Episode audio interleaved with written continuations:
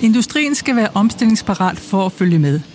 Hvad der var i går, det er ikke længere i dag. For eksempel er grøn omstilling ikke til at komme udenom de næste mange årtier. Det gælder både i det offentlige og i det private. Forskere ved Aarhus Universitet knokler hver dag for at hjælpe den danske industri godt på vej ind i den grønne tidsalder. I denne podcastserie kan du møde nogle af forskerne.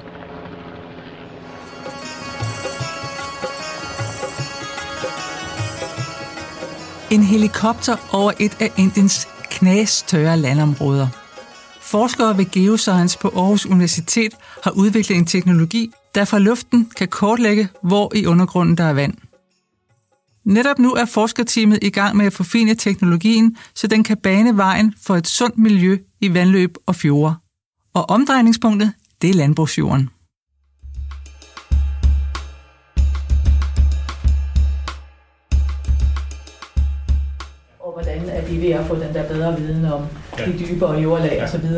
Måske kan komme endnu længere. Ja. Øh, og så dataviden. Dataviden. Ja. I denne episode præsenterer professor Esben Augen forskningen ved Geoscience. Det var de simpelthen med på. Her har han besøg af samarbejdspartner Irene Biborg fra Landbrugets Videns- og Innovationshus, SIGES. Så perspektiverne for, for en grøn omstilling i, i, i det, vi arbejder med, øh, for eksempel med landbrug, jamen det er jo, at man får en balance der imellem, hvor meget øh, øh, næringsstoffer man putter ud på jorden, og hvad vores øh, vandmiljø, fjordene i det her tilfælde, kan holde til. Og det gør man på et oplyst grundlag. Vi gør det ikke bare ved, at man, at man ligesom antager nogle bestemte ting, men vi har faktisk målt det. Vi har faktisk modelleret det. Så der ja, det er perspektivet i forhold til den her omstilling. Så det er jo enormt meget med bæredygtighed i vores produktion, ved at man bruger teknologi, ny teknologi, nye data, nye modelleringsmetoder. Der er øh, krav på EU-niveau, som man så i Danmark naturligvis er i gang med at efterleve, som gør, at der skal ske noget. Der skal ske rigtig meget nogle steder, hvis at vi skal efterleve EU-direktiverne, og hvis vi skal nå de mål, som vi dybest set i den sidste ende som borgere vel alle har, at vi får, får et rent vandmiljø.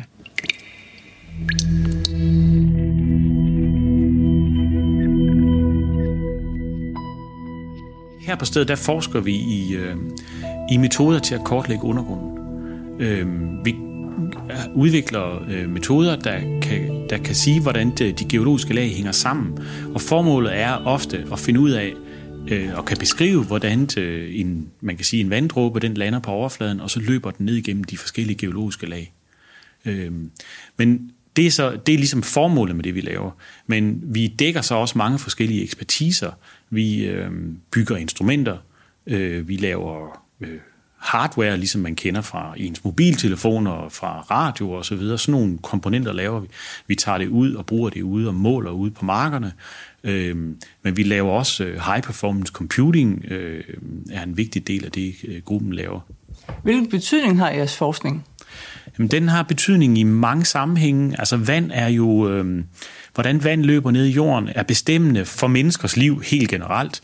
Det er jo vandet, der er transporten, der, der sørger for transporten af for eksempel øh, næringsstoffer fra overfladen, eller øh, forurenende stoffer fra, fra overfladen, øh, ned igennem de geologiske lag, eller ned igennem og ud igennem drænen, og ud til åer og vandløb, øh, og ud til vores fjorde. Så vand er... Øh, vand er, er mediet, der laver alle de her transport, og det er jo også det, vi kender fra, når der kommer ekstrem regn, for eksempel lige pludselig, så står der en halv meter vand i gaderne i København.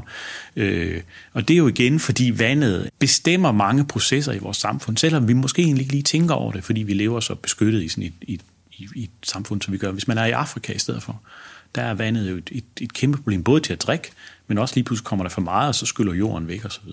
De forskningsprojekter her har gang i nu, hvilke problemer skal de løse? Jamen, vi har, har gang i en række forskellige forskningsprojekter. Nogle af de helt store projekter, vi kører lige nu, det er to projekter, øh, der hedder AROPEN og MapField, som, øh, som er målrettet øh, den her problemstilling omkring, hvor meget nitrat bliver der tilbageholdt på markerne øh, i, øh, i landbruget i Danmark. Og det er jo så øh, forskningsprojekter, hvor vi kigger på, hvordan øh, nitraten den bliver udvasket fra rodzonen og suser ned igennem de øvre geologiske lag, og måske går ud via grundvandet til år, øh, og, der, og så til, til, øh, til vores fjorde, eller de suser ud igennem drænen og direkte ud og bliver ikke, hvor man ikke får fjernet nitraten naturligt. I kælderen under Geoscience er der gang i 3D-printeren. Det er her, de instrumenter, der skal bruges til at kortlægge jorden, bliver til. De teknologier, vi har udviklet i, i øh, her, specielt til AR Open og Mapfield, er noget, der hedder transient, øh, en transient elektromagnetisk målemetode. Det er en teknologi, vi har arbejdet med i en del år, men der har vi arbejdet meget med det fra helikopter, hvor man flyver med, med, med, den her, øh, med de her målsystemer. Og det har vi så skaleret ned, øh, og formålet med den nedskalering, det har været, at vi kunne Ja, man kan forestille sig, at man laver billeder, og man kan godt huske, øh, den gamle iPhone, den havde et meget groft kamera, så man fik store pixels. Det er måske det, man gør op, når man flyver med i en helikopter. Når man så kører det ned på jorden og, og laver meget små systemer, så får man den nye iPhone, hvor man har meget små pixels, så man får en høj opløselighed af, af jordlagene. Selve teknologien virker ved, at, at man, øh, man sender en elektromagnetisk puls ned igennem jordlagene, øh, og så måler man ligesom, hvor hurtigt den øh, elektromagnetiske puls, den aftager i styrke, og det kan vi så gøre med nogle meget, meget sensitive måleinstrumenter op på, på overfladen af jorden. Og det her, det går, det går relativt hurtigt. Det tager cirka 2 millioner til del af et sekund at slukke 30 ampere i, en, i, i, i selve systemet. Og det er jo en kæmpe strøm, når man lige sådan tænker over det. Så måler vi i en tusindedel af et sekund, og så vinder vi strømmen, og så sender vi 30 ampere ud igen. Øh, bare lige for at sige noget om tidsskalaerne i det her. Og så repeterer vi sådan nogle målinger, dem repeterer vi måske 1-2.000 gange i sekundet, øh, alt efter lige, hvordan vi konfigurerer det. Og med så hurtig en puls, altså med, med sådan et system, der kan man kigge ned i 70-100 meter øh, under jordoverfladen, og få på den måde lave billeder af, hvordan, det, hvordan jorden ser ud. Den praktiske del af forskningen foregår blandt andet på en mark uden for Aarhus. Det her det foregår rent praktisk ved, at, at vi har bygget nogle systemer, øh, der bliver trukket øh, bagefter en, øh, en ATV. Så vi har instrumenterne, de står bag på ATV'en, og så bag på ATV'en kører der, øh, ja det er jo slæder, øh, hvor øh, vi så har en, en, en øh, senderspole, som er 2 gange 4 meter. Øh, så det er sådan en lille, en lille lad på en trailer. Og så bag ved det, der er der så en meget sensitiv, en anden lille spole, som kun er øh, en halv gang en halv meter. Den kører så, og hele systemet fylder måske 12 meter. Og så kører man i sprøjtsporene ud på markerne. Øh, så der er cirka de der 20-25 meter imellem målingerne, og man får en måling for hver tredje meter. Øh, og på den måde, så kan vi så stykke det her pixelbillede sammen af undergrunden. Altså betydningen af, af, af eksterne samarbejder er, er enorm. Altså i de her to projekter, som vi har snakket om nogle gange, Mapfield og ARUBEN, der er det jo ikke bare os, der arbejder i dem. Det er et konsortie af, af institutioner og, øh, og forskere. Øh, og for eksempel i de her projekter, der er nok nogle af vores vigtigste samarbejdspartnere, det er SEGES, altså Landbrugets Rådgivningscenter, øh, fordi de øh, har kontakten til landmændene, til rådgivningscentrene, og de har også kontakten op igennem, man kan sige, til det politiske system, der jo i sidste ende skal beslutte, om man vil implementere nogle af de her ting. I dag er det sådan, at landmændene, de gødsker det, man kalder økonomisk optimalt. Irene Viborg, SIGES. Det vil sige, at de udbringer gødning ud fra nogle regler, der gør, at de må udbringe en vis mængde næringsstoffer. Øh, indtil for få år siden var reglen sådan, at, at det var så det, de måtte gøre ensartet over hele landet, en bestemt mængde per hektar, som så var udregnet. Øh, vi begynder nu at have en større målretning, således at der er nogle fjorde, der er i en god tilstand, og hvor man kan se, at man godt kan få lov at gøde øh, helt økonomisk optimalt. Andre steder, der begynder der så at være nogle regler, eller er der nogle regler ovenpå, hvor landmændene skal gøre sig nogle foranstaltninger for at sikre, at der kommer så lidt som muligt næringsstof ud. Så man er begyndt at lave en vis målretning i den måde, man man regulerer landbruget på, afhængig af, hvad det er for et vandmiljø, de afvander til.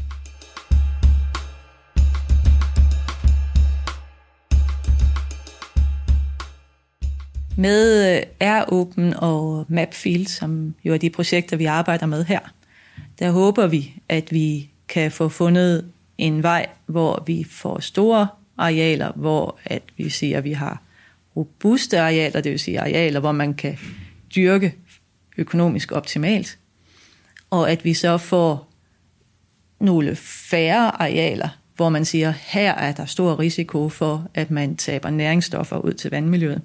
Og det er her, man så skal ind og regulere og sige, de her områder skal måske tages helt ud af drift, eller der skal være nogle særlige foranstaltninger på dem, der gør, at man, man ikke taber næringsstoffer til det omgivende vandmiljø.